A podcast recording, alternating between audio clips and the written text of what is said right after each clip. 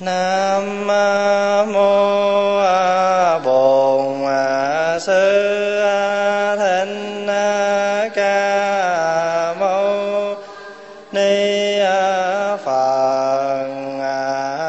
Nam mô Bổn Sư Thích Ca Mâu Ni Phật. Nam mô Bổn Thích Ca Mâu Ni Phật.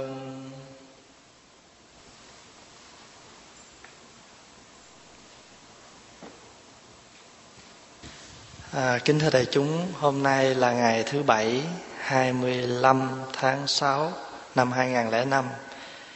Chúng ta bắt đầu buổi thứ hai nói về Thiền Lâm Bảo Huấn. Thiền Lâm Bảo Huấn tức là một cái quyển sách chứa đựng những cái lời dạy bảo quý báu của chư tổ, cho nên được gọi là Bảo Huấn. Bảo Huấn tức là những cái lời hướng dẫn, dạy dỗ quý báu ở trong chùa, trong chốn nhà thiền, cho nên gọi là Thiền Lâm. Có khi người ta gọi là Tùng Lâm, có khi người ta gọi là Thiền Môn đó. Thì hôm trước mình đã nói câu thứ nhất là nói về đạo đức, hôm nay mình nói về câu thứ hai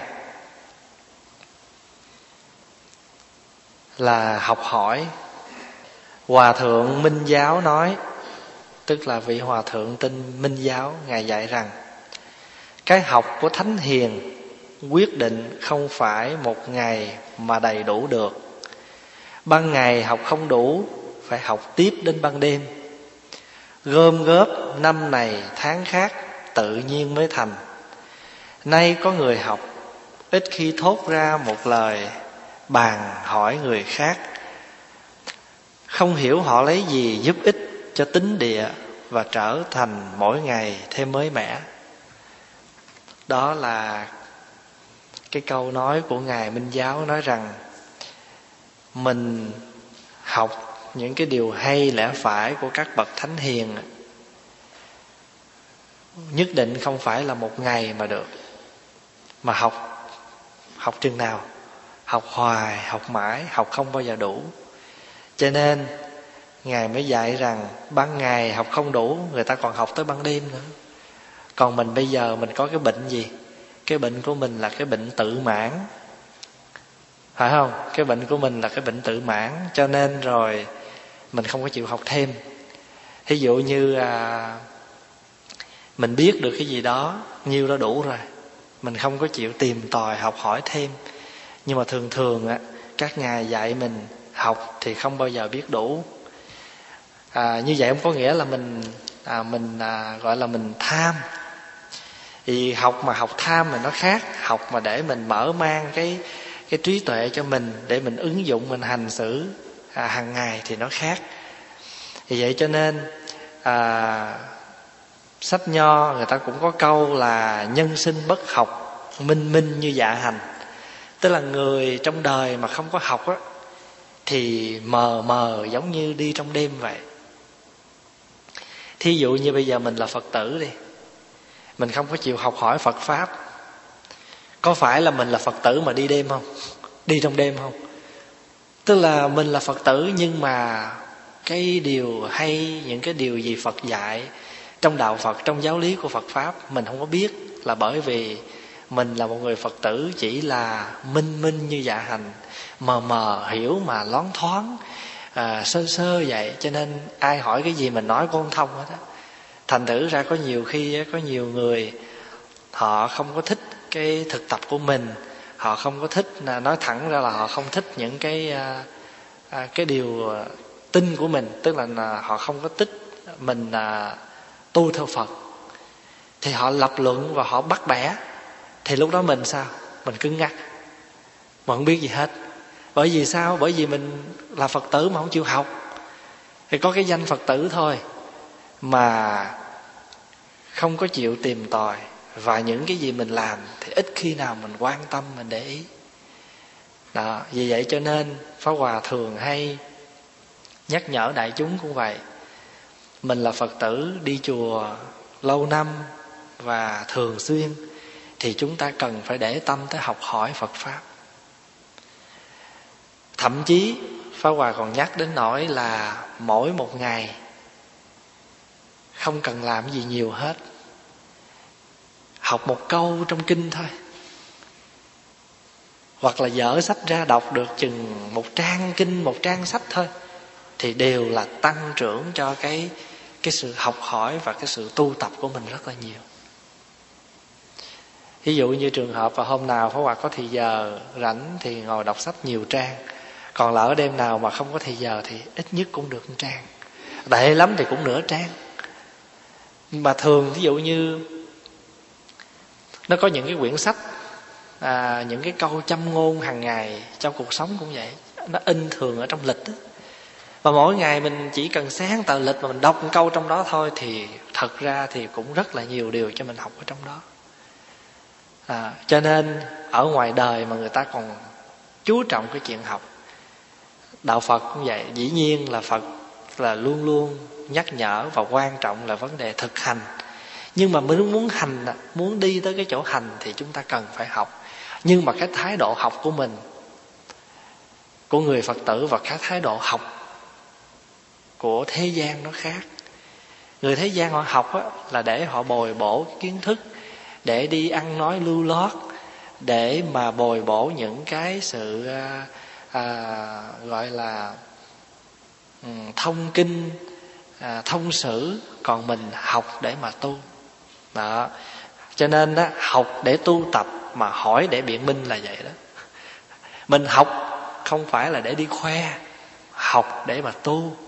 Còn hỏi không phải để bắt bẻ, không phải để chất vấn coi có cái người đó hay hay giỏi. Là hỏi để làm gì? Hỏi để biện minh cho những điều mình biết, để làm sáng cái nghĩa lý mà mình đã học hỏi. Là như vậy đó. Cho nên Ngài cũng dạy học để tu tập mà hỏi để biện minh. Cho nên học thì phải hỏi, cho nên là học hỏi mà.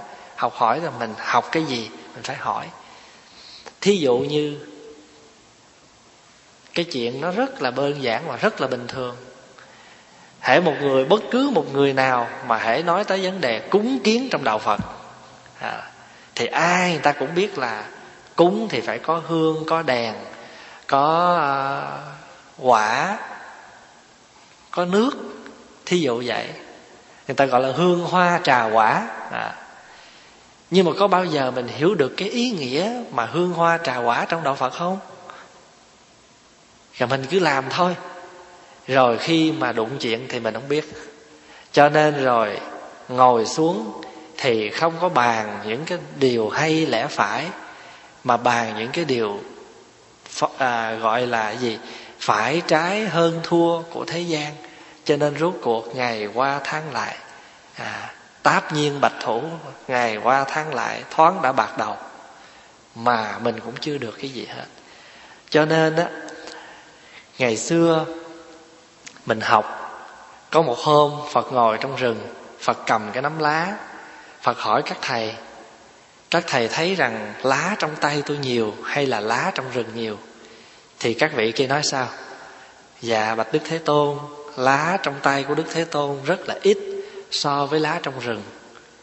Thì Đức Phật nói cũng như thế, những điều tôi nói, tôi cần nói trong lúc này thì giống như lá trong tay, còn những điều tôi biết á thì như lá trong rừng.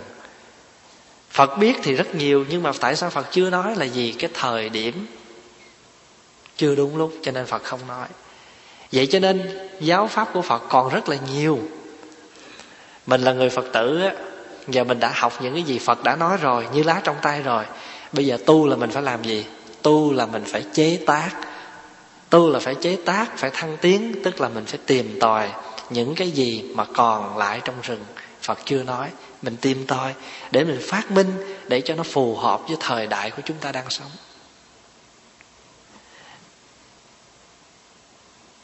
Cho nên á, mình học như vậy á, thì những cái người sau họ tới họ hỏi mình mới biết được. Còn bằng không á, thì như Tổ Quy Sơn dạy là bất giác lung chung lão hữu, xúc sự diện tường, hậu học tư tuân mà vô ngôn tiếp dẫn, túng hữu đàm thuyết bất thiệp điển chương, hoặc bị khinh ngôn tiện trách hậu sanh vô lễ, sân tâm phẫn khởi ngôn ngữ cai nhân. Tức là một lúc nào đó mình trở thành ra quê cợt, bất giác lung chung lão hữu, tức là một thời điểm nào cái mình trở thành ra mình nhà quê. Chẳng hạn như mình bây giờ vậy nè, ngày xưa ở Việt Nam mình nghĩ mình là thông kinh bác sử, bác lãm quần anh đồ lắm, mình hiểu biết đồ nhiều, nhưng mà so mình với bây giờ, với mấy người nhỏ bây giờ là mình sao thuộc về thời cổ rồi, mình đi vào viện bảo tàng rồi, những cái gì mình hiểu là mình không có bằng họ rồi.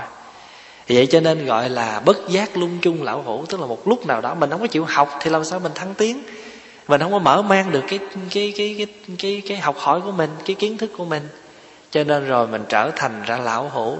Mà gặp chuyện thì mình sao? Đối mặt với vách tường, xúc sự diện tường, gặp việc thì mình lại xoay mặt vào vách. Hậu học tư tuân, tức là người học, những người trẻ học sao đến hỏi mình thì mình không biết, không có lời nào để hướng dẫn hết, vô ngôn tiếp dẫn. Nhưng mà giờ túng quá thì phải làm sao đây? Túng quá thì nói đại, túng hữu đàm thuyết bất thiệp điển chương, nói đại nói càng, trả lời cho nó suôn câu vậy thôi. Thí dụ như hỏi sao mà phải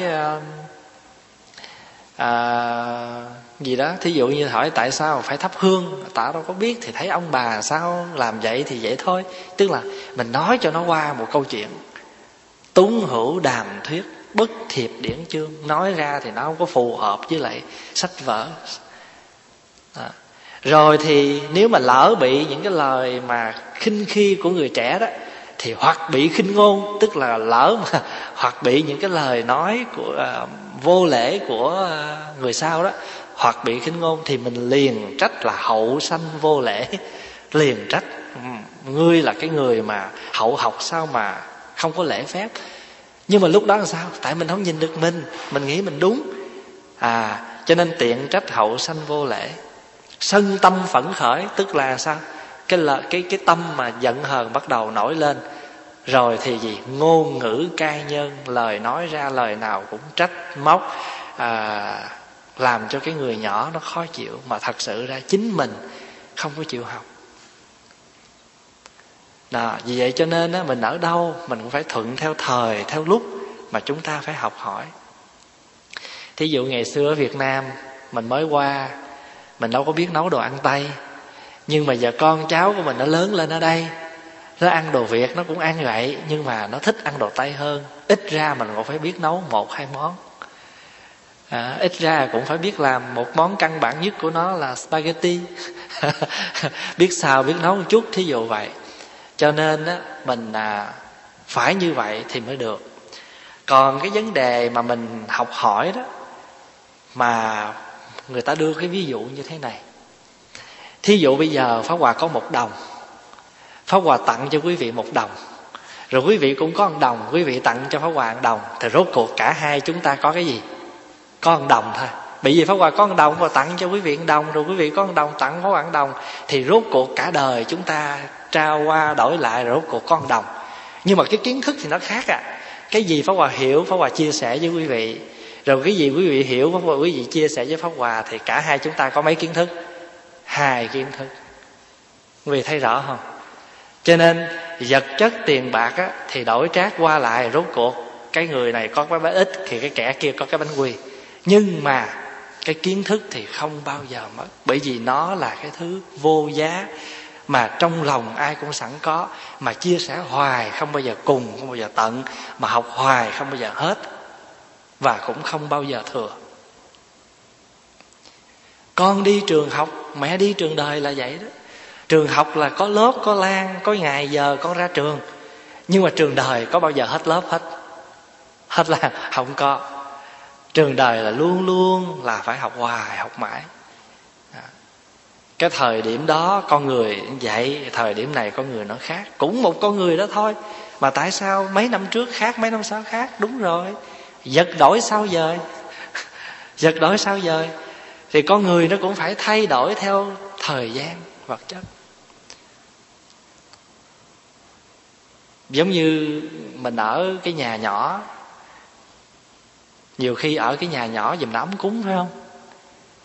Nhưng mà rồi ở cái nhà lớn cái thấy nó lỏng lẻo. Không có nghĩa là người ta cái gì, nhưng mà bởi vì bây giờ làm sao nhà rộng thì mỗi người được phòng, cho nên rồi về tới nhà cái không ai thấy ai. Chứ ngày xưa thì ở bạc thì đi ra đi vô thấy nhau hoài, lúc đó thấy nhau hoài phát chán. Còn bây giờ rộng quá cái muốn gặp nhau cũng khó đó. Thành thử ra mỗi một cái thời điểm nó mỗi khác, và chúng ta luôn luôn là phải hiểu cái từng cái hoàn cảnh, từng cái vấn đề. Dạ. Ngày xưa sẵn đây Hòa cũng đính chánh một chuyện, là trước kia Pháp Hòa hay kể câu chuyện là người mẹ hay đem người con đi tới những cái môi trường để học hỏi.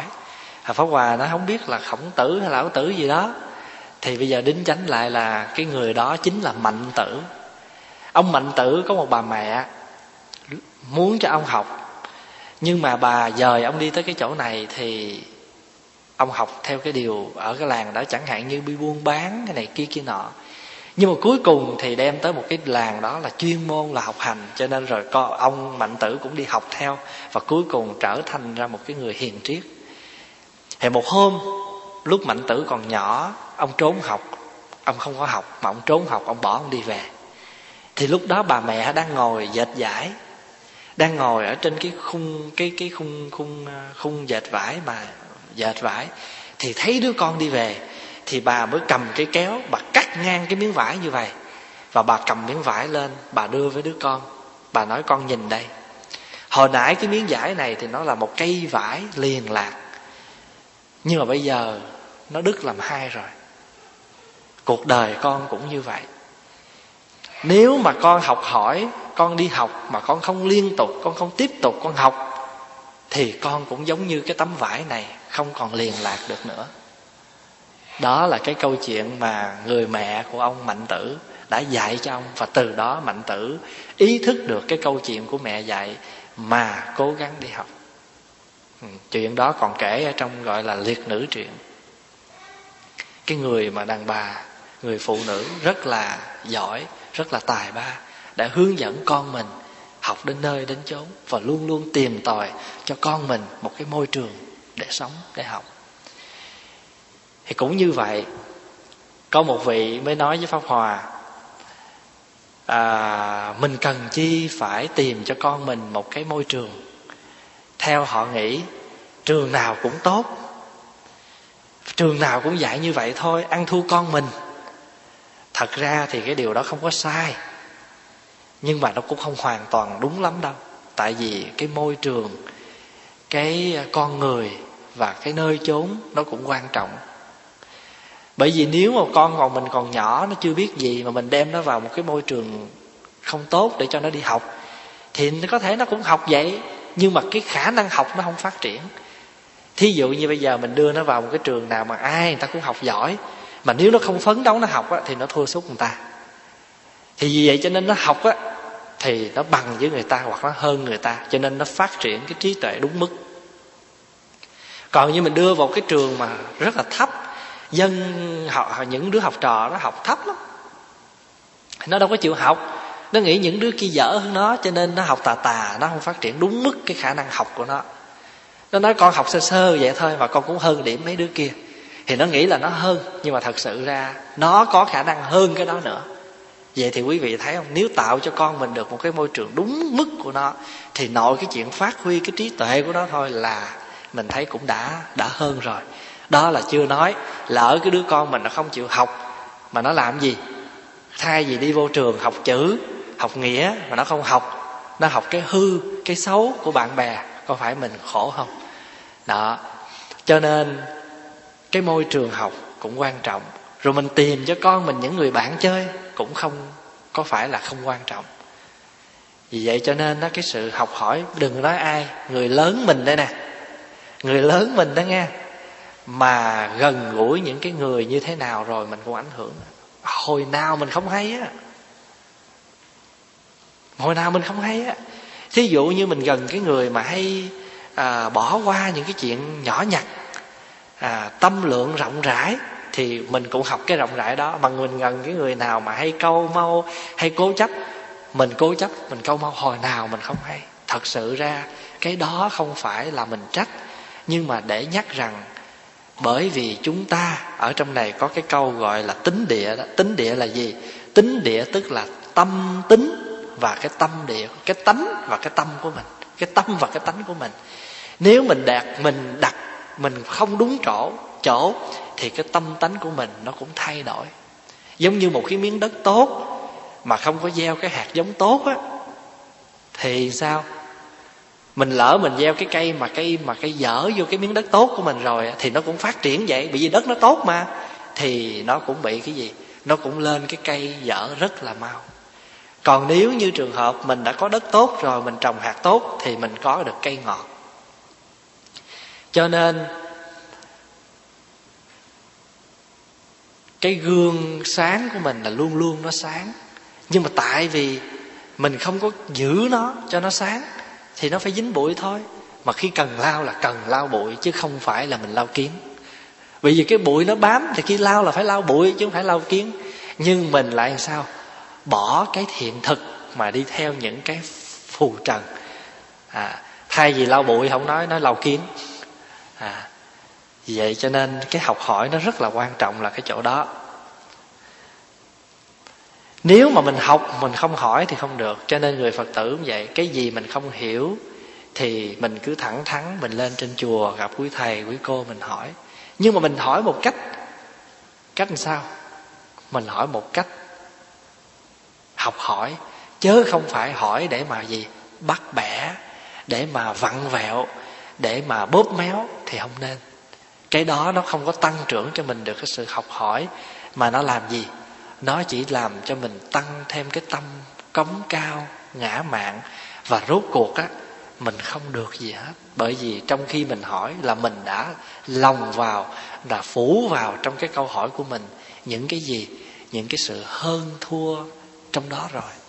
Cho nên có một vị đến thăm một vị thầy mời trà, thì thay vì rót đầy ly trà thì ngưng. Nhưng mà đằng này ông thầy ông tiếp tục rót cho đến khi nào cái ly nó tràn nước ra thì cái vị kia mới nói: dạ thưa thầy, xin thầy ngưng, đầy rồi. Mà thầy rót nữa thì nó tràn. Ông thầy ông nói: ồ, thì cái tâm của đạo hữu bây giờ nó cũng giống như ly trà thôi, nó đầy, cho nên bần đạo có rót thêm cái gì thì nó cũng tràn ra. Thì bây giờ nếu mà đạo hữu mà trút hết cái ly, trút hết cái nước trong ly đi, thì đạo hữu sẽ tiếp nhận những trà của tôi mời. Còn bây giờ ly của đạo hữu nó đầy rồi. Có nghĩa là gì?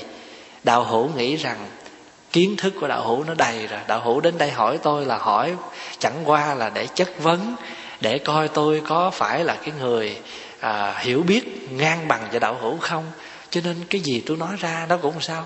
Nó cũng bằng thừa, nó không có tiếp xúc, đạo hữu không có tiếp xúc được.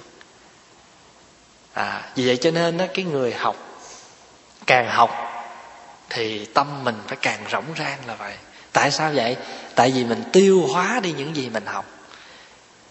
Học mà không có tiêu hóa đó nguy hiểm. Tại vì nó đầy ắp ở trong này rồi, thành thử cái gì của mình cũng nghĩ mình đúng hết. Nhưng mà thật ra đôi khi cái đúng của mình nó chỉ đúng chút xíu nào thôi. Cho nên người ta hỏi đạo Phật làm sao giải thích. Đạo Phật là gì? Đạo Phật có khi là tôn giáo, đạo Phật có khi là triết học, đạo Phật có khi là một cái lý lẽ để sống. Thành thử là tùy theo người thích, tùy theo mình nhìn đạo Phật bằng cách nào.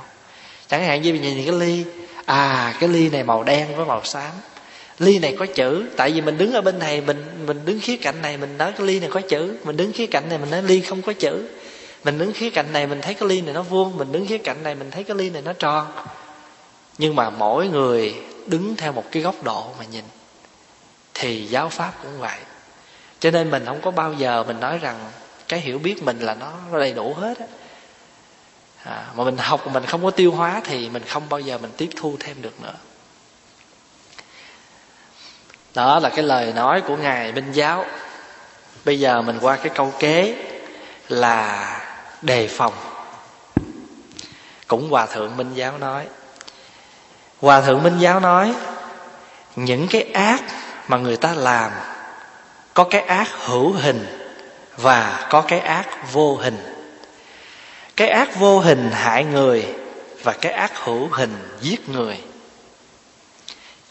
Giết người là ác nhỏ, hại người là ác lớn. Trong bữa tiệc vui có thuốc độc, trong buổi bàn bạc cười đùa có dao mát, trong nơi nhà kính có hổ báo và trong nơi làng xóm có giặc cướp. Mình chưa phải là thánh hiền, cần phải chặn đứng nó ở lúc nó chưa nảy mầm và đề phòng nó bằng lễ pháp. Nếu không đề phòng, nó sẽ làm hại một cách ghê gớm. Cái câu đầu Ngài nói như thế này: ở trên đời nó có những cái ác. Một là cái ác vô hình, hai là cái ác hữu hình. Vô hình tức là mình không thấy, hữu hình là mình thấy được. Nhưng mà Ngài nói nè, cái ác vô hình đó, nó hại người, mà cái ác hữu hình nó giết người.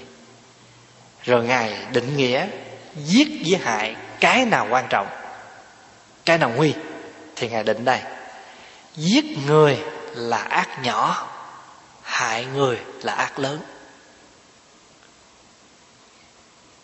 Vậy thì mình thấy cái mà hữu hình với cái vô hình, cái nào nguy hiểm? Cái vô hình nó nguy hiểm lắm. Bây giờ Pháp Hòa nói ví dụ này. Thí dụ như bây giờ mình cầm một cái cây dao, mình giết người, là cái ác gì? Ác hữu hình chứ gì nữa. Ác đắc hữu hình, nó thấy được. Nhưng mà ác đó nhỏ lắm. Tại vì sao? Ta chết cái một. Nhưng mà đây, cái ác vô hình đây nè, không có giết ai hết, nhưng mà cứ rỉ rả òn vô lỗ tai người ta những cái câu nghĩa là độc địa, mà để cho người ta giày xéo tâm can, hoặc là để cho người ta đau khổ vì cái lời nói của mình. Chết thì không chết, mà người ta sống còn hơn là chết nữa. Xin thưa với đại chúng là đại chúng có bao giờ thấy ở trên đời này có những người sống khổ đau như vậy không? Có chứ. Đây, mới tức thì đây chứ không có lâu. Có một vị lên tâm sự, và cái người đó muốn khuyên cái đứa nhỏ này, mà khuyên như thế này: con thương cái người con thương á, mà nếu mà ba mẹ con mà khó khăn ngày xưa đó, bác á cũng giống như con vậy, và bác quyết định cho cuộc đời bác một có hai đường thôi.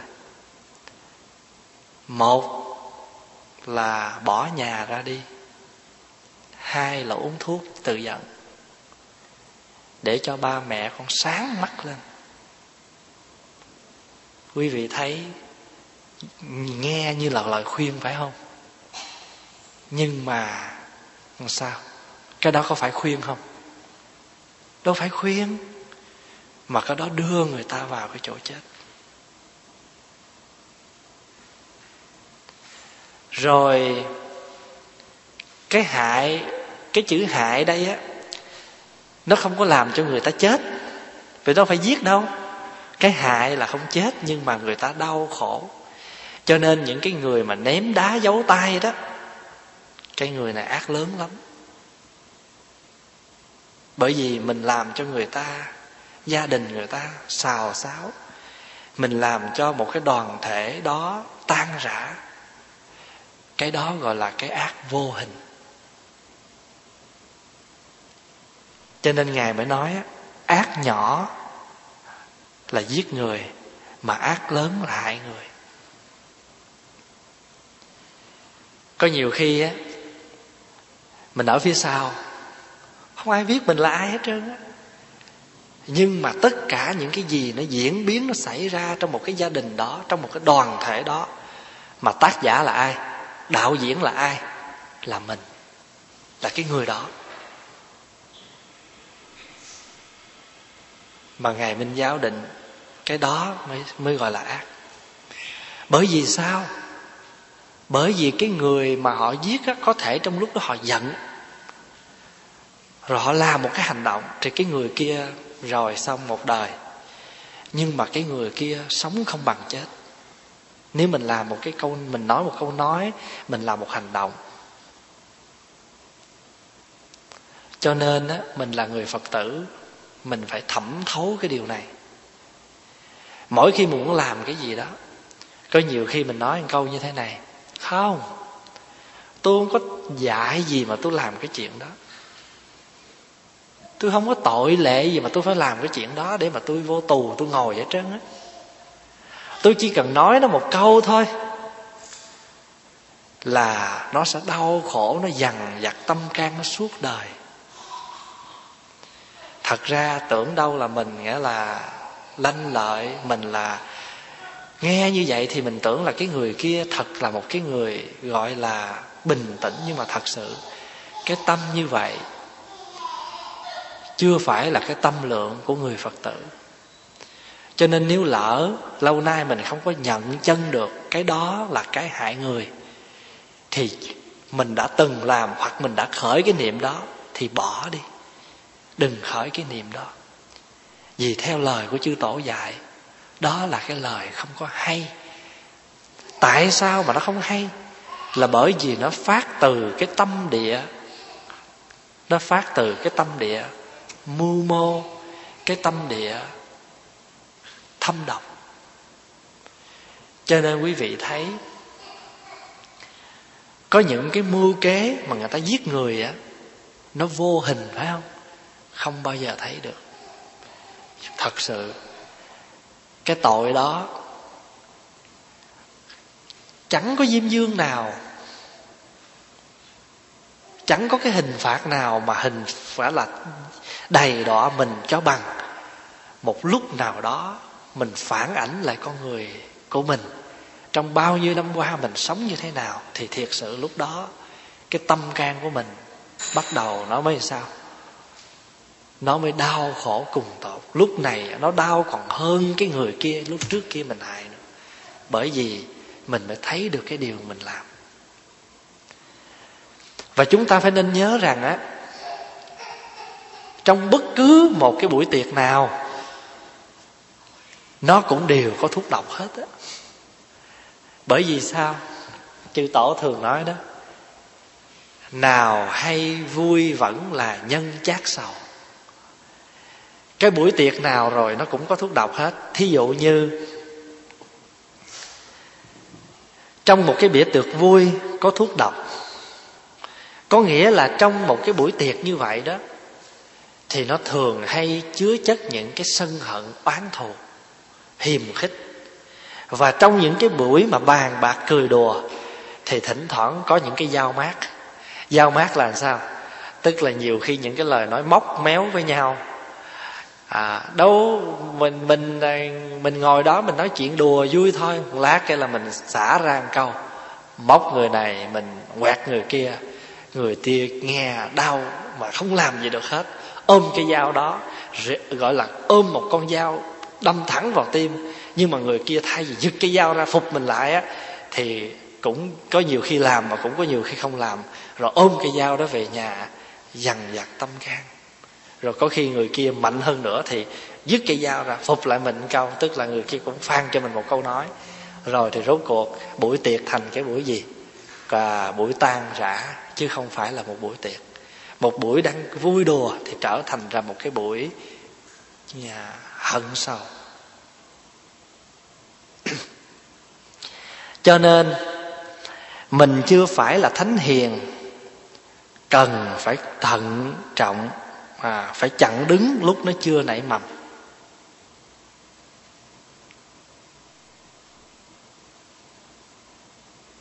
Có nhiều khi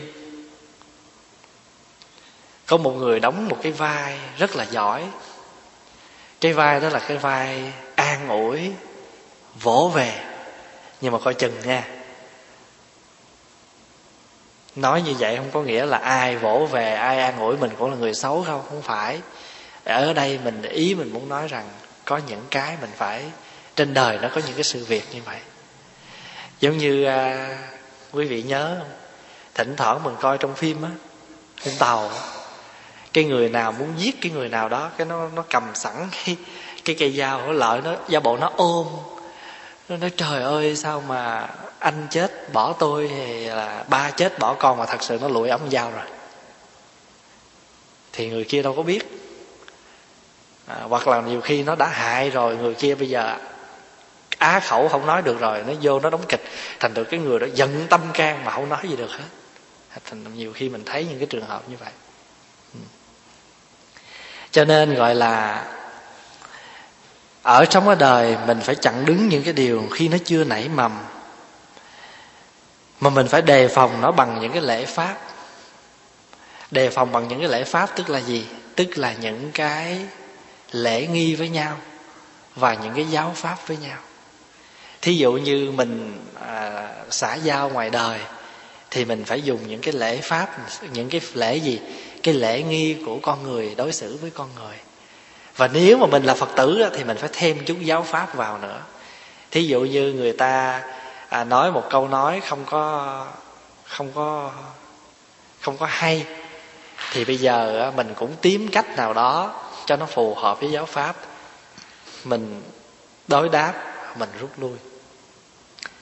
Đó, cho nên mình thấy ở trong đời của mình, nếu mà mình đối xử với nhau bằng cái lễ nghi, lễ nghĩa và giáo pháp, nó cứu vãn được nhiều cái vấn đề.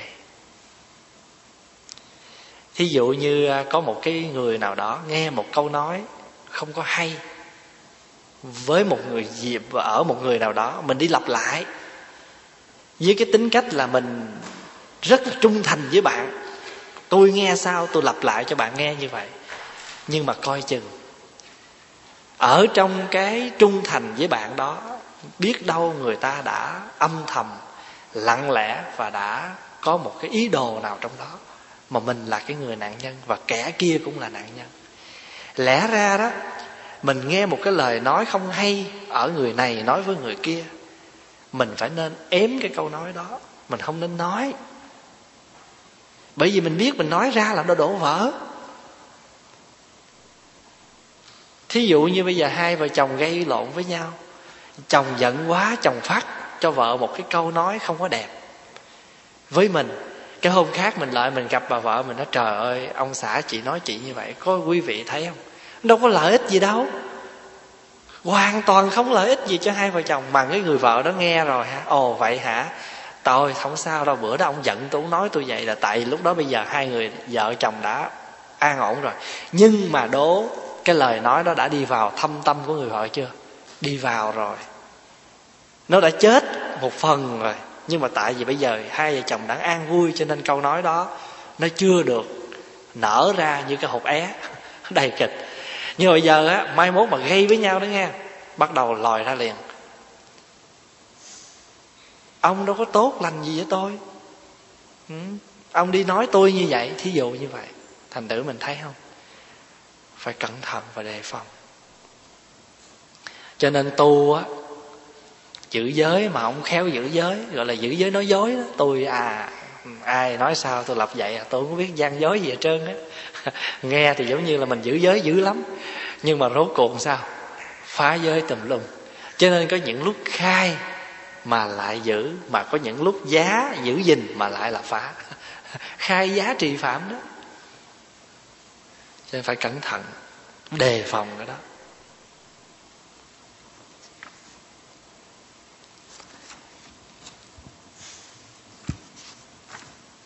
Bây giờ mình qua cái câu kế. Hòa thượng Minh Giáo nói, khi Hòa thượng Đại Giác Liễn trụ trì chùa Dục Vương, nhân có hai vị tăng tranh nhau mãi về lợi dưỡng do thí chủ cúng dường. Mà vị chủ sự tức là cái người mà coi sóc trong chùa đó, giống như tri sự vậy đó, không sao xử đoán được. Ngài Đại Giác gọi hai vị tăng ấy đến trách và kể cho hai vị tăng đó nghe một câu chuyện. Mới kể rằng ngày xưa ông Bao Công, quý vị có nhớ không? Bao Công mà trong phim bây giờ phim Tàu nó nhiều lắm đó, ông Bao Công á, nó kể ông Bao Công cũng làm quan ở một cái phủ, ở một cái huyện tên là huyện Khai Phong. Ông là một ông quan mà rất là liêm chính và xử án rất tài tình, cho nên người ta gọi là hắc diện, tức là mặt đen á, phải không? Thì người ta một hôm có người tên là Trương Huệ Minh tới chỗ ông Bao Công tự trình bày một việc như sau. Ông Trương Huệ Minh mới nói rằng trước đây ông Lý, có một ông tên là Lý Giác An, có đem gửi cho tôi 100 lạng bạc. Không may ông bị bệnh mất. Nay tôi đem số bạc trên trả lại gia đình ông ấy, nhưng con ông ấy là Lý Cảnh Văn nhất định không nhận. Tôi mong ngài triệu con ông ấy lại và trả giúp cho tôi. Quý vị hiểu ý không? Tức là có một ông tên là Trương Huệ Minh đến với ông Bao Công nói rằng ngày xưa có một ông tên là Lý Giác An đem gửi cho tôi 100 lạng bạc. Bây giờ ông đã bệnh chết rồi thì bạc tôi còn giữ đây, tôi mới đem tới nhà của con ông là Lý Giác An để tôi trả, mà Lý Giác An không có chịu nhận. Ông Bao Công ngạc nhiên và than rằng đây thật là việc lạ lùng. Gặp mình bây giờ á, mình bỏ một túi mà cảm ơn ráo riết, phải không? Nhưng mà người xưa không có chịu nhận. Ông liền triệu con ông Lý Giác An và Lý Cảnh Văn đến và hỏi rõ sự việc. Ông Lý Cảnh Văn mới từ chối như thế này: cha tôi khi còn sống không làm gì có bạc, đem gỡ riêng nơi nhà khác. Tức là cha tôi cứ còn sống nghèo lắm, không có dư, mà chẳng bao giờ có dư thì làm sao có dư để gửi, cho nên nhất định không lấy. Hai người nhường nhau. Bất đắc dĩ, ông Bao Công trao số bạc ấy cho các tự quán trong thành. Tức là tự quán, tức là những ngôi chùa đó, trao tiền cho những ngôi chùa ở trong thành để mà làm gì? Để làm lễ cầu siêu cho ông Lý Giác An. Đó là việc mắt tôi, tức là Hòa Thượng Đại Giác chính mắt thấy ông Bao Công xử án. Thì ngài mới kể, ngài mới nói rằng á, người đời một người đem gửi bạc, khi cái người chủ mất bạc chết, người chủ gửi bạc chết, đem trả cho con người ta không nhận nữa. Con người ta nói tôi không nghe cha tôi nói, và tôi cũng không nghĩ rằng cha tôi có tiền, cho nên tôi nhất định không nhận số tiền này. Ông kia mới nói không, thật sự là vậy. Rốt cuộc hai bên không ai chịu lấy cái số bạc đó, thì bây giờ Bao Công phải xử thôi. Đem cái tiền đó đem đi cúng hết cho các chùa, rồi nhờ các chùa cầu siêu trong này là xong chuyện. Thì cuối cùng ngài Đại Giác mới nói: những người trong cõi trần lao còn biết xa của mến nghĩa như thế, huống chi các ông đệ tử của Phật lại không biết liêm sĩ à. Nói xong y như pháp trong nhà thiền, đuổi hai ông này ra khỏi chùa.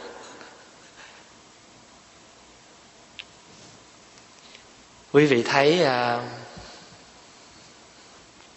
ở trong chùa đó, bất cứ một cái nội quy nào trong một cái ngôi chùa nào cũng đều đề cao cái pháp lục hòa. Lục hòa là gì?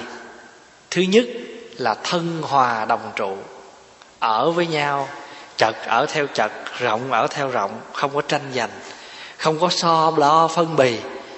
Sao mà chị anh ngủ cái giường bự hơn tôi? Ở trong chùa đó người ta không có cho ngủ giường. Bây giờ mình ngủ một cái giường đó là tại vì mình qua đây rồi, nó không có những cái đơn. Ngày xưa ở trong chùa đó, người tu mỗi người có một cái đơn. Cái chữ đơn là gì? Cái chữ đơn đây nó có nghĩa là đơn độc. Cái giường mà của người tu người ta không kêu cái giường ngủ, người ta kêu là cái đơn. Cái đơn là đóng làm sao? Đóng nó là một cái hộp bự đủ một người nằm.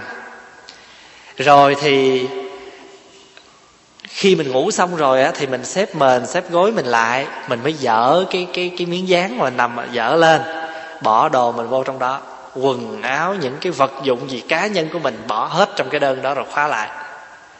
Đó là cá nhân của mình. Rồi tối ngủ thì mình lại lấy mền lấy gối ra, mình nằm trên cái miếng ván đó mình ngủ. Và cái đơn là vậy đó. Cái đơn có nghĩa là đủ một người nằm, không có gì khác hơn. Rồi cái đơn. Thì bây giờ vào trong chùa rồi thì ai cũng cái đơn như ai. Có muốn viết thơ, có muốn làm gì cũng vòng vòng trong cái đơn đó thôi. Sách vở cái gì cũng có, cũng trong cái đơn đó thôi. Mỗi người cái đơn. Thì bây giờ qua đây thì cái đơn nó không có, thì mỗi người có một cái giường single. Tức là có một cái giường nhỏ nhỏ đủ một người nằm. Thì cũng ai cũng giống ai. Cho nên rồi á, mình ở trong chùa đó, cái chuyện đầu tiên là mình phải thân hòa đồng trụ. Đã nói ở chung mà hai cái thân nó đụng đi, nó còn quẹt vỏ với nhau thì làm sao gọi thân hòa đồng trụ. Cho nên đồng trụ trong một nơi thì phải hòa với nhau. Cái điều thứ hai là gì? Ở chung thì thế nào cũng có gì đây? Cũng có lời qua tiếng lại. Cho nên gọi là khẩu hòa vô tranh. Cái người trên nói thì cái người nhỏ phải nghe. Mà lỡ mà người trên có nói oan, nói ức mình cũng không có cãi liền trong lúc đó. Mình để cho xong công việc rồi mình mới chấp, mình mới nghĩa là gì? Mới thật tình mà thưa với cái người kia. Chứ không phải rồi mình nói làm sao? Ở cái xứ này xứ tự do, phải không phải thì thôi chứ. Tôi đâu có tội lệ gì mà vô đây mà để gọi là mình cứ nín đi, tại vì trong lúc mà cha mẹ đang giận mà nói rồi mình cãi lợi thì nó đâu có ích lợi vì gì. Cho nên mình phải nín đi, đợi trong lúc khi nào ba mẹ xong việc rồi mình mới thưa. Vợ chồng cũng vậy, con cái nói cái gì mình giận đó, nhưng mà thôi để nó nói cho xong đi, để nó trút ra đó mình mới biết. Cho nên cái pháp luật hòa không phải chỉ để riêng cho trong chùa, mà ngay cả trong gia đình mình cũng có thể xử sự được. Gọi là khẩu hòa vô tranh. Cái điều thứ ba đó là ý hòa đồng diệt. Ý hòa đồng diệt tức là mình phải làm sao? Phải cùng nhau phải cùng nhau hoan hỷ, vui vẻ và những cái ý kiến xây dựng của nhau. Cái điều thứ tư là kiến hòa đồng giải. Những cái kiến thức gì thì phải cùng nhau mà học hỏi và chia sẻ và giải bài với nhau. Cái điều thứ năm là gì? Là giới hòa đồng tu. Có nghĩa là phải cùng nhau nhắc nhở với nhau tu hành. Người kia làm gì sai, người này nhắc. Đừng có quan niệm. Thấy kệ. Mình sống trong chùa không ai biết ai hết. Không có được. Vợ chồng mà mình sống mà chẳng ai biết ai, ổng muốn làm sao ổng làm, bà muốn làm sao bà làm. Rồi hai mẹ con sống nhau, mẹ muốn làm gì mẹ làm, con muốn làm gì con làm. Không được. Như vậy thì làm sao gọi là sống chung? Sống chung là phải biết, phải người này phải để ý người kia phải để ý người nọ. Rồi cái điều cuối cùng nè, đặt nó là cuối cùng nhưng mà nó cũng quan trọng mà nghe. Lợi hòa đồng quân. Có nhiều khi có vợ chồng chỉ vì buồn phiền với nhau một cái việc rất là nhỏ thôi. Cái ngày sinh nhật của ông xã, mình mua cho ông xã một cái món đồ rất là đắt tiền. Nhưng mà ngày sinh nhật của mình ổng quên mất tiêu. Tuần lễ sau mới nhớ. Mà tưởng sao mua cái dây chuyền có 30 bạc. Hay là ổng mua cho mình bó hoa thôi. Mà trong cái đó sinh nhật ổng mình nhớ đúng ngày đúng tháng, mình cho ổng cái gì đó mắc tiền hơn. Thì đôi khi mình nghĩ như vậy cũng không nên. Là bởi vì vợ chồng mà có quà cho nhau là đủ vui rồi. Có nhiều khi quý vị thấy không, con cái đâu cần làm gì cho mình đâu. Mình mà để đi về, mình để cái đôi giày mà hơi không ngay mà nó lại, nó sắp cái đôi giày lại cho mình là tự nhiên mình thấy nó cũng mát ở trong ruột rồi. Thấy con mình nó có để ý tới mình. Hay là mình đang nằm ngủ, mình coi tivi, mình nằm ngủ, mình thiêm thiếp mà con mình nó lại nó lấy cho mình cái mền nó đắp lên cho mình là tự nhiên mình thấy nó cũng mát, nó ấm rồi. Đó. Rồi sáng ra mà ông chồng thức trước mà bà vợ thức sau mà ông chồng pha cho ly cà phê Còn nói theo ngoài đời là nó cũng đủ phê rồi, gọi là cà phê. Mình nói như vậy đó, ý tôi nói rằng nếu mà mình thấy được cái đồng quân đây, có nghĩa là mình luôn luôn mình để ý nhau và chăm sóc cho nhau, dù là những cái chuyện nhỏ vậy, đều là những cái hình thức xây dựng cái hòa khí trong gia đình, chứ đâu có gì hơn. Mà cái người tu là cái người bỏ cha, bỏ mẹ, bỏ gia đình, bỏ sự nghiệp, bỏ hết tất cả để cầu một việc thôi, để cầu một cái hình tướng thôi. Bỏ tất cả những thứ hình tướng để cầu cái hình tướng gì? Cầu cái hình tướng đầu tròn áo vuông. Cho nên cái người đi tu là phải nhớ 5 điều, mà trong đó có một điều là hủy kỳ hình hảo, ứng pháp phục cố. Xa rời, hủy bỏ đi cái hình tướng đẹp đẽ để làm chi? Chỉ vì thích một cái điều là pháp phục thôi. Mà đi tu là để cầu cái pháp phục, mà mặc pháp phục mà còn sợ người ta cười cái pháp phục của mình nữa thì làm sao? Có ai có cái pháp phục đẹp như mình đâu. Cái phát sinh này cả 2000 năm rồi, nó không bao giờ nó bị old fashion, không bị lỗi thời, là không có bị lỡ thời. Cái kiểu này, cái kiểu đầu tròn này, người ta mai kiểu uống kiểu này, mốt dài kiểu kia, mai ngắn kiểu nọ, rồi vàng hết họ không chịu, họ đi nhuộm cho dài sợi đỏ, đỏ không họ không chịu, họ làm cho vài sợi vàng, đen không họ không chịu, họ đi thắt 5 thắt 7 cho nó làm một cái chùm ở trên này nè, nhìn nó lăng quăng hết, nó đủ kiểu hết. Mà tốn tiền thì biết bao nhiêu. Mà cái người tu thì chỉ có một kiểu thôi, là cái kiểu này, vừa tiện lợi, khỏi tốn tiền, mát mẻ, sạch sẽ, đủ thứ lợi hết. Rồi người ta còn phải lo quần này áo nọ, đủ thứ kiểu cách, đủ thứ tốn tiền. Người tu chỉ có cái bộ đồ một màu lam, 2 màu nâu, 3 màu vàng, cứ mặc tới mặc lui, khỏi phải lo chi nhọc nhằn mấy cái chuyện đó hết. Sướng như vậy mà không chịu. Rồi đi ra tới đâu thì người ta cũng nhìn mình ăn mặc rất là fashion, có gì hơn nữa đâu mà mình phải sợ. Chế kiểu này kiểu kia mặc cho nó đừng, nó ná, nó giống như ngoài đời. Chứ ngày xưa trong luật nói, người làm sa di là không có được theo người thế tục, đeo những cái sợi dây, dây đai, dây đồ vàng xanh đỏ trắng, không cần.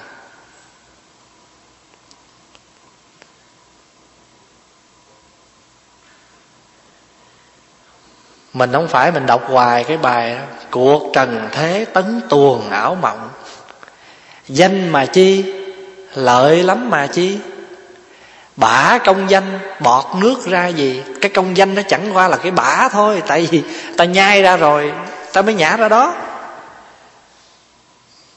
Mùi phú quý vần mây tan hiệp. Cái phú quý nó giống như là một cái đám mây trên trời, nó tan rồi nó hiệp rồi nó tan, vần mây tan hiệp. Giàu đến đâu cũng trong một kiếp, sang cho lắm cũng chỉ một đời. Cái tuổi xuân nó đeo đẳng con người, thân tứ đại lấy chi bền chắc. Kìa sanh tử, tức là sống chết, thấy liền trước mắt. Đám cô phần đa thị thiếu niên nhân, ra ngoài nghĩa trang từng nắm mộ. Biết bao nhiêu người thiếu niên ở ngoài đó. Đám cô phần đa thị thiếu niên nhân. Cho nên mình phải biết rằng cái thân này là cái tử thân, có đó là chết đó, nay còn đó mai không bền chắc. Nào nỗi bệnh, nỗi già vướng mắt, nào chồng con ràng buộc thê nhi. Có mấy ai xả dụng tương tùy, đổi tánh mạng tầm câu chân lý. Nay xin hỏi bạn hiền sáng ý, ở trên đời sống được bao lâu? Mới mày xanh thoáng đã bạc đầu. Hôm qua Pháp Hòa đang ngồi, chú Trung Hạnh lại dòm dòm trên đầu. Chú báo cho Hòa biết: thầy, bữa nay trên đầu thầy nhiều tóc bạc quá. Tại vì chú thích nhổ tóc bạc lắm. Hồi nãy mình ngồi đâu là chú cứ đi theo ngồi rờ rờ, chú ngó coi có tóc bạc không. Rồi chú báo cho Pháp Hòa biết là đầu thầy nhiều tóc bạc quá. Pháp Hòa mới nói: thì đúng rồi, thầy già rồi. Mới mày xanh thoáng đã bạc đầu. Thì giờ còn chuyện gì nữa đâu. Rồi lại đến quan khâu một nắm. Tức là chết có một nắm mồ. Nhưng mà giờ ở đây cũng đâu có nắm mồ, đâu có hũ à. Mà hũ rồi cũng kiểu nhiều kiểu hũ nữa. Hũ lớn hũ nhỏ. Tại có nhiều người xương nhỏ đốt ra nó có một chút, rồi đổ vô cái hũ mà bự một chút, nó lỏng le lỏng lét. Rồi có nhiều người nào dư một chút rồi mua cái hũ nhỏ đựng không vừa. Rồi nhiều khi lỡ không phải chia hai ba hũ, rồi không được bỏ vô hũ, rồi lại móc ra kiếm cái hũ bự bỏ vô. Rồi lại đến quan khâu một nắm. Còn giờ mình không, mình sửa lại đi. Rồi lại đến quan khâu một hũ. Tại vì vừa nằm trong quan tài xong rồi ra cũng ngủ à. Rồi lại đến quan khâu một nắm. Tam thấu khí tại thiên ban dụng. Tức là thở vô thở ra. Nhưng mà thật ra đó, khí tại thiên ban dụng là cái hơi thở nó ngay cái lỗ mũi mình, phải không? Nhưng mà xong rồi thì xuống dưới kia chôn thì 3 tấc đất thôi. Một sáng vô thường, vạn vật là không. Nhất đáng vô thường, vạn sự hư. Hư là hết rồi, xong rồi. Hỡi ơi muôn việc đều do mấy tấc hơi. Hơi vừa dứt cuộc đời đã dứt. Nào của cải vợ con tài vật, nhắm mắt rồi cũng nắm tay không. Vậy mà ai cũng tưởng đâu là mình lột dên, sống hoài, tranh dữ lắm, giành dữ lắm, hơn chút không được. Hơn chút không được. Đi chùa rồi, đã vô chùa học cái tâm bình đẳng rồi, nghĩa là ngồi đất rồi, mặc áo tràng rồi, mà thấy người kia có cái áo tràng giải tốt hơn, mình cũng kiếm một cái tốt bằng hoặc tốt hơn. Nó khổ vậy đó.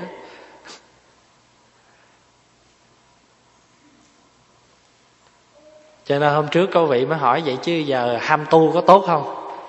Pháp Hòa nó tùy cái tâm ham tu.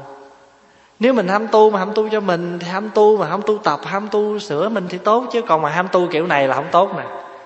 Ham tu kiểu này mà tu cỡ nào cũng tốt hết trơn á. Thấy cái người bạn của mình đó, tụng kinh Pháp Hoa.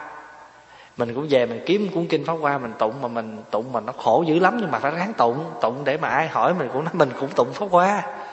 Thí dụ vậy đi chứ nó không tốt. Tại vì khi mình tranh gọi là phấn đấu mà tu mà trong đó là nó lòng cái gì? Lòng cái sự hơn thua tranh giành trong đó không tốt. Tu gì không tốt. Càng tu nó làm cho mình lại càng sao? Càng lui sụp. Tại vì cái tâm mà hơn thua của mình nó đầy ắp ở trong đó, không nên. Người kia họ biết kinh biết chữ, tụng gì tụng, mình giờ A Di Đà Phật thôi, cứ 6 chữ A Di Đà Phật cho ta. Có gì đâu. Thuốc nào cũng để trị bệnh hết á, đừng có lo. Người ta bán thuốc ho, người ta bán đủ loại thuốc ho là tại vì có người hạp với thuốc ho này, người kia hạp với thuốc ho kia. Chứ không có gì hết trơn. Có nhiều khi mình ho vậy mình uống cái thuốc nó thật là rẻ tiền, thật là nhẹ đô mà nó hết. Còn mình uống cái thứ mà sao gọi là nó quá đô thì mình sao ngất ngư cả ngày, gì cơ thể mình không chịu cái thuốc đó. Cho nên á, mình phải thấy cái đó. Và ngày xưa đó có một cái vị đó lượm được một cái hũ vàng. Nói chung là người ta bán đất, cái ông đó ông bán đất cho cái ông nọ. Thì cái ông lúc bán đất thì không biết ở trong đất của mình có vàng, cho nên bán xong thì cái người kia mới đào vàng, đào đất lên trồng cây thì mới lượm được cái hũ vàng. mới đem lại trả cho cái người chủ. Người chủ cũ mới nói không, hồi đó tôi bán đất tôi đâu có biết trong đất tôi có vàng, cho nên bây giờ vàng này là vàng của anh, không phải của tôi. Thì không nhận, cho nên cái người kia, hai người cứ một bên thì giữ cái tiết nghĩa là đưa vàng cho lại cái người chủ cũ. Người chủ cũ nói tôi không biết vấn đề vàng cho nên tôi không nhận. Sau một đêm về nhà nằm ngủ, sáng ngày mai cả hai dẫn lên quan tranh với nhau về có hũ vàng. Một người kia nói tôi nhớ rồi, hũ vàng đó của tôi. Cái người kia mới nói ông bán đất cho tôi rồi thì là vàng của tôi. Rồi rốt cuộc tranh với nhau. Quý vị thấy không? Có nhiều khi cái lợi dưỡng nó chỉ có một đêm thôi là nó thay đổi hết. Hôm qua cái tình, cái nghĩa, cái đạo đức gì, nó sẵn sàng, nó bay theo mây theo gió hết. Chỉ cần một đêm suy nghĩ về cái danh, cái lợi thôi. Đó. Cho nên mình là người đệ tử Phật á, mình không có thấy, cho nên mình mới hơn thua, mình tranh giành. Chứ mình đệ tử Phật mà mình thấy cái này rồi thì không có tranh giành. Ai muốn hơn cứ để cho họ hơn. Mà mình có làm được cái việc gì lớn lao đại sự cũng chẳng là cái gì hết. Như vậy nó mới hay chứ. Mình hay ví mình như là cái miếng vẽ rách. Tại vì nếu mình nghĩ mình là cái khăn bàn, cái khăn trải bàn gì đó thì nó cũng còn nhiều. Thôi ví mình như miếng vẽ rách, ai muốn chùi kiểu nào cũng được hết. Thật ra thì mình sanh ra đời thì cũng để làm việc đó thôi. Không phải là mấy mươi năm nay mình đã làm miếng vẽ cho chồng, cho con, cho vợ, cho cháu chắc, rồi đi ra xa hơn là cho xã hội, cho nhân quần sao? Thì bây giờ cuối cuộc đời rồi cũng còn gì nữa, thôi làm cho trọn miếng vẽ rách đi. Người ta giặt sạch rồi người ta chùi tiếp nữa cũng không sao.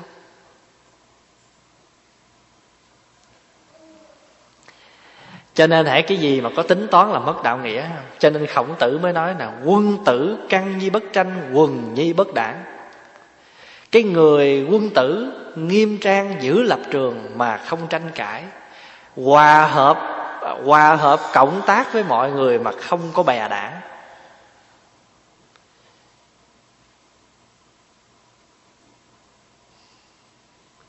Mình vào trong một cái đoàn thể mình còn lập phe, lập phái, lập đảng, lập nhóm với nhau là nó trái với cái tinh thần Phật Pháp lắm. Ai cũng là những người bạn hữu của mình hết, không có ai là cái người mà gọi là mình đem cái tâm mà gọi là muốn kéo bè kéo nhóm là nó sai dữ lắm. Rồi những cái tâm niệm như vậy thì cho dù làm bất cứ một cái Phật sự gì nó cũng đều trở thành ra ma sự hết. Tại vì ở trong khi mình làm Phật sự đó mình đã lòng những cái gì, những cái danh, cái lợi, cái bè, cái phái, cái đảng của mình ở trong đó. Cho nên người quân tử là phải trang nghiêm và giữ lập trường, không có tranh cãi. Giữ cái lập trường. Dù ai nói ngã nói nghiêng, lòng ta vẫn vững như kiềng ba chân. Làm được cái chuyện đó không? Thứ nhất là phải thể hiện được cái tinh thần giữ vững lập trường của người Phật tử. Ai nói gì thì nói, mình là Phật tử là mãi mãi mình là Phật tử. Bởi vì Đức Phật là một cái vị thầy sáng suốt đã soi cho mình cái con đường đó. Sở dĩ mình đi nó không đúng là tại vì mình chưa có thực hành nó đúng, cho nên mình không đúng đường. Chứ còn mình đi đúng đường là không bao giờ mình khổ đau gì hết. Ngày nay mình còn khổ đau không tại ai hết, tại chính mình chưa có phát huy được đúng mức cái điều Phật dạy. Chứ mình đừng có nghĩ rằng. Hôm qua có một người Tây họ hỏi vậy chứ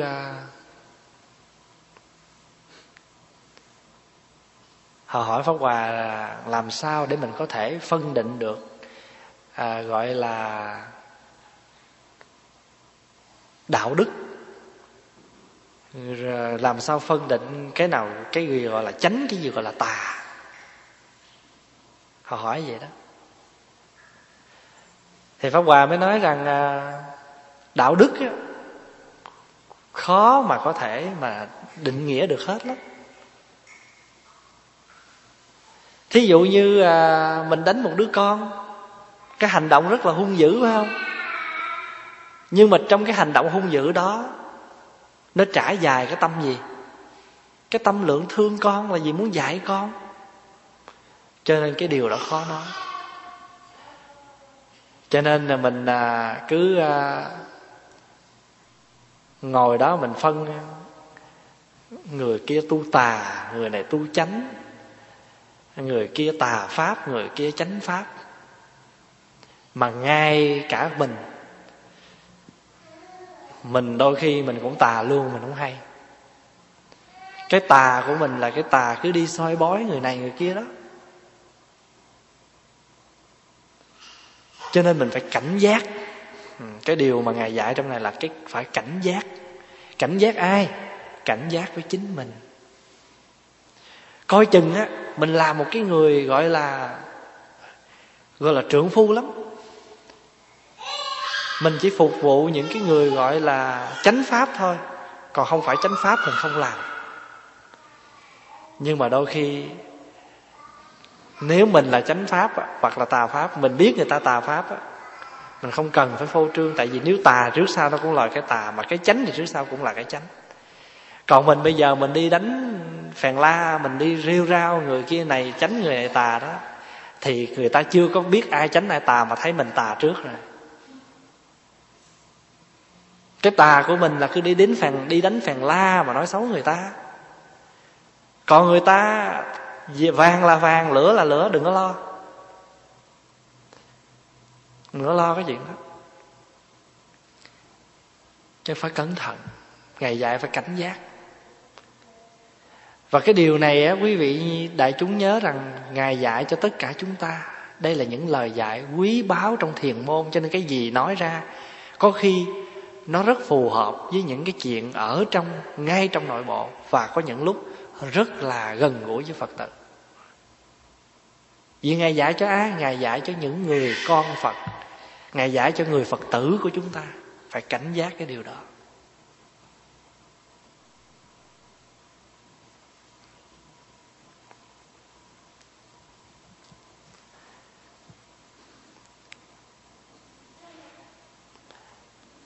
Mình học thêm một câu nữa là mình nghĩ. Đời Tống, câu kế là gọi là tri túc. Đời Tống niên hiệu Hoàng Hữu năm đầu, nhà vua sai một vị quan cầm một chiếu thư đến gặp thiền sư Viên Thông Nộp làm trụ trì Hiếu Từ Đại Già Lam. Viên Thông Nộp thiền sư cáo bệnh không dậy, và Ngài liền viết sớ dâng lên vua, tiến cử Hòa Thượng Đại Giác ứng nhận chức trụ trì như chiếu thư. Có người nghi ngờ hỏi Viên Thông Nộp thiền sư: Thánh thiên tử tôn sùng đạo đức, ơn xuống cả nơi tuyền thạch như thế, tại sao thiền sư lại cố từ? Tức là cố từ chối. Viên Thông Nộp thiền sư đáp: Tôi lạm dự vào hàng tăng, kiến văn chưa suốt, may được ở yên nơi rừng núi này, ăn cơm rau, uống nước suối cũng là quý lắm rồi. Vả lại, có những lời dạy của Phật tổ tôi chưa làm trọn, huống là làm việc khác. Bậc tiên triết có nói: nơi có tiếng tâm lừng lẫy khó ở lâu được, bình sinh tôi thực hành kế tri túc, tức là biết đủ, không muốn đem thanh danh quyền lợi buộc vào mình. Tôi nghĩ nếu thanh danh quyền lợi đầy đủ theo ý muốn của tâm mình thì biết ngày nào là đủ. Ông Tô Đông Pha thường nói: biết an thì vinh, biết đủ thì giàu, tránh danh trọn tiết, khéo trước khéo sau. Đó, lời của ông Tô Đông Pha. Và Ngài Viên Thông Nộp là một thiền sư như vậy. Tức là có người đem một cái chiếu thư của ông vua tới, cử Ngài Viên Thông Nộp làm trụ trì của một ngôi chùa.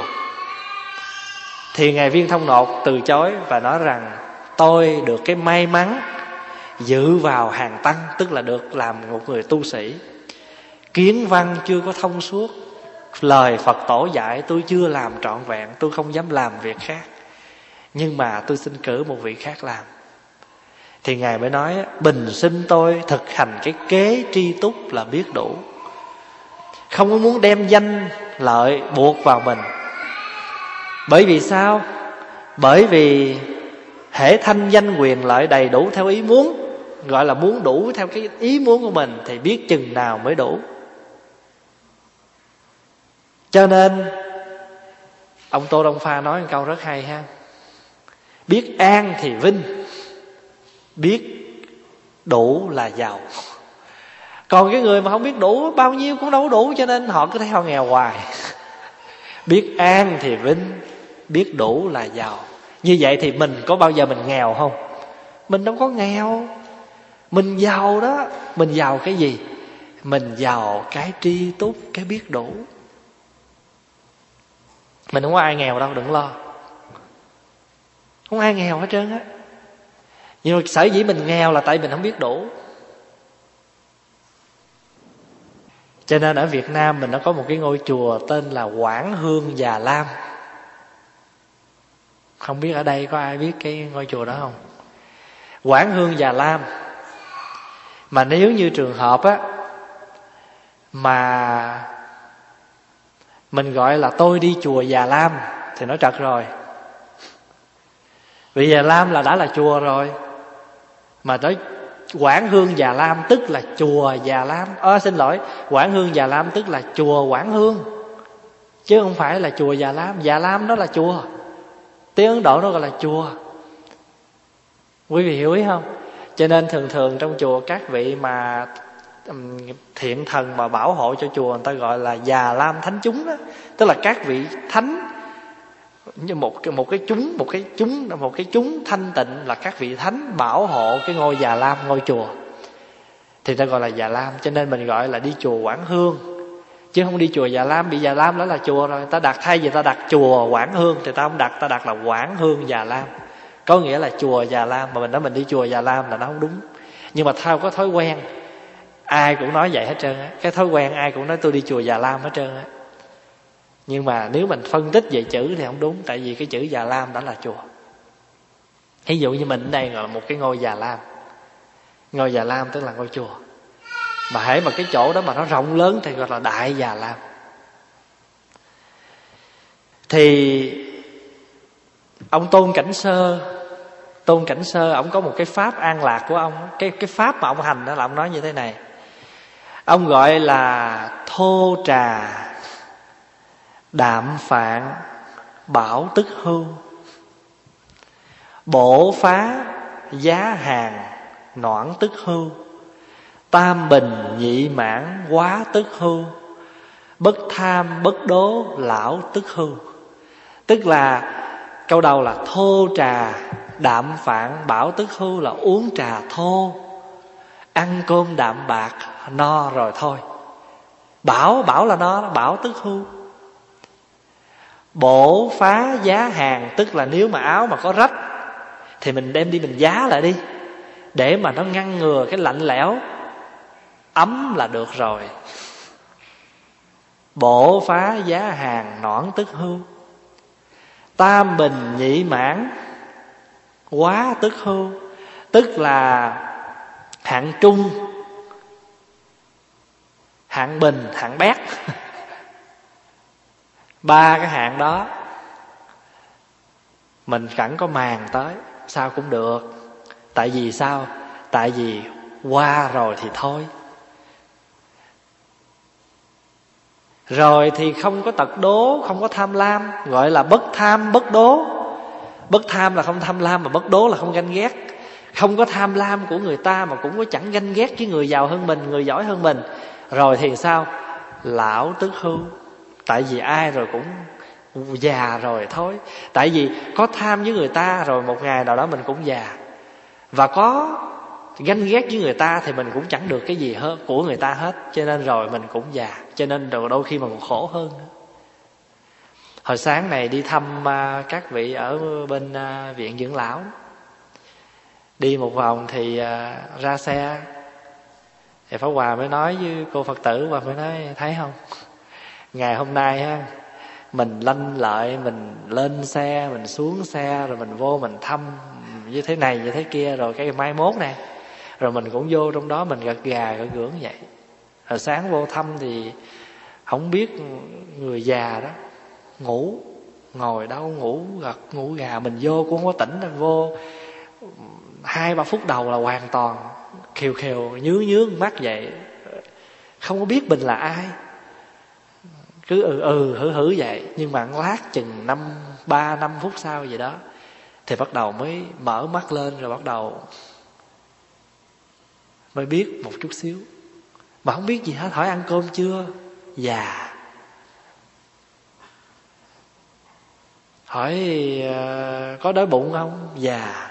Cũng chữ thôi, cứ già.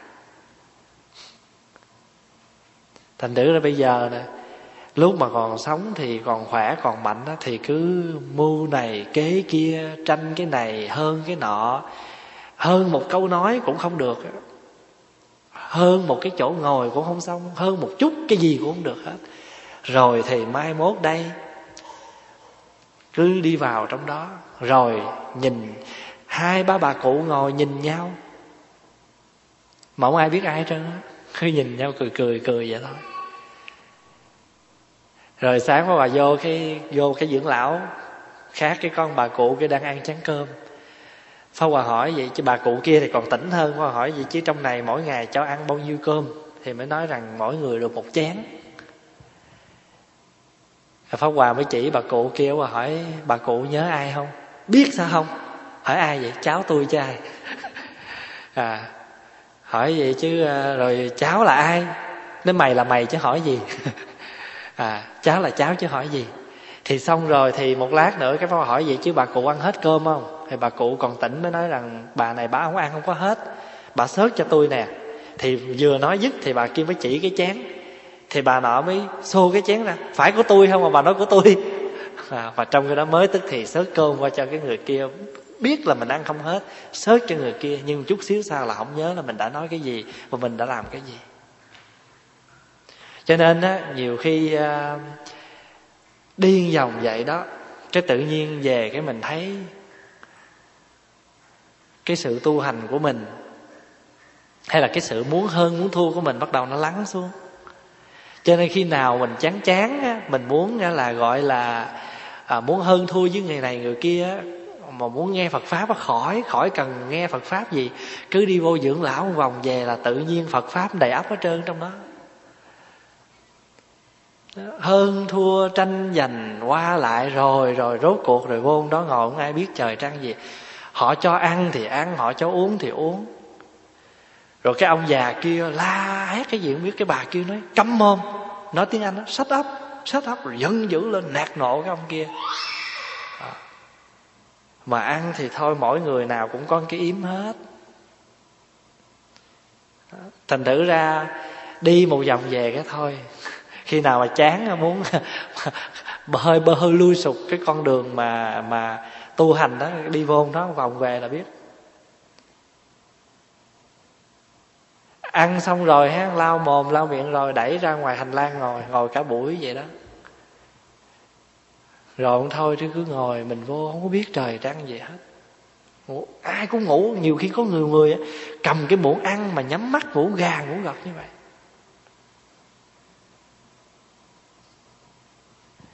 Rồi cái bài này dạy mình ở ngoài cái chuyện tri túc là mà biết khiêm cung. Ngài Viên Thông Nộp rất là khiêm cung, người ta mời tới làm trụ trì từ chối, nói tôi là một cái người rất là may mắn được lạm dự vào. Lạm dự tức là một cái danh từ may, một cái danh từ khiêm cung, gọi là được ké vào trong cái hàng tăng, chưa học hành đến đâu hết, cho nên tôi không có dám làm cái việc gì khác. Còn mình bây giờ mới làm được một chút, mình thấy mình làm như là cái chuyện gì lớn lao lắm, cho nên rồi càng làm á, người ta càng ghét. Là tại vì mình thấy sao? Mình thấy cái việc làm của mình nó vĩ đại quá đi, cái việc làm của mình nó to tát quá đi, cho nên mặc dù việc làm thì không bao nhiêu hết trơn á. Có nhiều khi á mình làm chưa được việc gì hết mà nghe mình nói không à, nghe cái lời quảng cáo của mình không à. Cho nên quý vị thấy không, hôm nào qua kể quý vị nghe cái con chim mà nó chết vì cái tiếng kêu của nó. Có một hôm con chim nó ở phương Bắc, nó đi, nó bỏ nó đi hình như con chim cú hay con gì đó, nó kêu cái tiếng nó khó nghe lắm. Nó nói với con chim khác, nó nói rằng chắc tôi phải bỏ cái xứ này, tôi đi quá, tôi sống đây không được. Thì con chim nọ mới hỏi tại sao bác bỏ đi. Con chim này mới nói tôi ở phương Bắc này hình như tôi không có cơ duyên với người ở cõi này. Tôi kêu mà họ không thích, họ lấy đá, lấy gậy, lấy cây họ chọi tôi à, cho nên tôi đi qua phía Đông tôi ở. Rồi qua phía Đông rồi bác làm gì? Thì tôi cũng vẫn kêu như thường. Thì con chim ngọ nó mới khuyên, nó mới nói bác à, người ta ghét mình là ghét ở cái tiếng kêu, thì phương nào thì người ta cũng vậy thôi. Cho nên bác có đi phương Bắc hay bác có về phương Đông mà bác không sửa lại cái tiếng kêu của bác đó, thì người ta cũng chọi bác chết có ngày. Phương Bắc rồi bác cũng lỗ đầu bể trán, mà phương Đông bác cũng bể trán lỗ đầu là tại cái tiếng kêu của bác. Cho nên cháu khuyên bác nha, một á, là bác sửa tiếng kêu, còn không là bác đừng kêu. Quý vị thấy không? Cho nên á, có nhiều khi á, cái người mà người ta phục, người ta thương á, là tại sao vậy? Làm việc lớn mà không có kiêu hãnh. Còn cái người mà chúng ghét là tại sao? Việc làm không bao nhiêu mà tiếng kêu nó quá trời. Cho nên cái người khiêm cung, người tri túc là phải vậy. Tri túc là gì? Ngoài cái chuyện ăn mặc ngủ nghỉ của mình ra, mình còn phải tri túc gì gì nữa, đến cái địa vị, cái danh của mình nữa.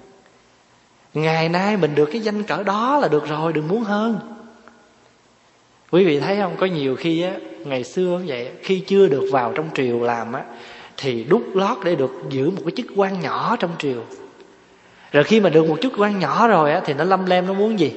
Nó muốn cái chức quan lớn hơn. Rồi đến cái mức mà lên làm tới thừa tướng rồi, cận nghĩa là trên vua, mà mình chỉ dưới một người mà trên thiên hạ thôi, cũng chưa hài lòng, cũng bày mưu lập kế để mà được cái gì? Được lên tới cái chức gọi là chí tôn trong thiên hạ, làm vua. Rồi rốt cuộc thừa tướng cũng không được hưởng, mà sao? Chết. Cho nên cái khiêm cung là mình phải biết cỡ mình đây, vậy là quý rồi. Không còn không có gì quan trọng. Cho nên mình phải học được cái bài học của con chim cú.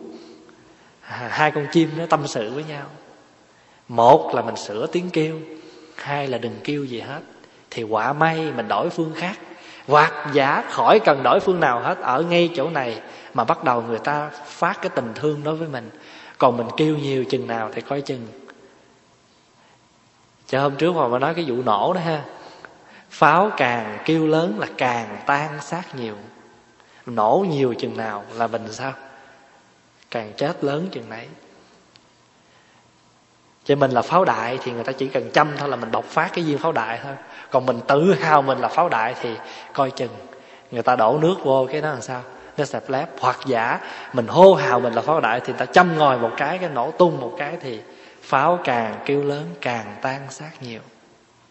Chi bằng tìm chốn tiêu diêu, nương theo cõi Phật thì khỏi điều thị phi. Hồi nãy Ngài mới nói đó, ở cái nơi mà càng lắm đông đúc người thì càng sao? Càng khó giữ mình, càng khó ở, là tại vì thị phi nhiều quá, phải không? Thị phi nhiều quá. Tri sự thiểu, thời phiền não thiểu, thức nhân đa xứ thị phi đa. Biết người nhiều là thị phi cũng nhiều dữ lắm. Cho mình mà vô danh tiểu tốn, tiểu tốt vậy, không ai biết mình hết mà khỏe đó. Người ta biết mình nhiều là mình khổ nhiều đó, chứ đừng ham.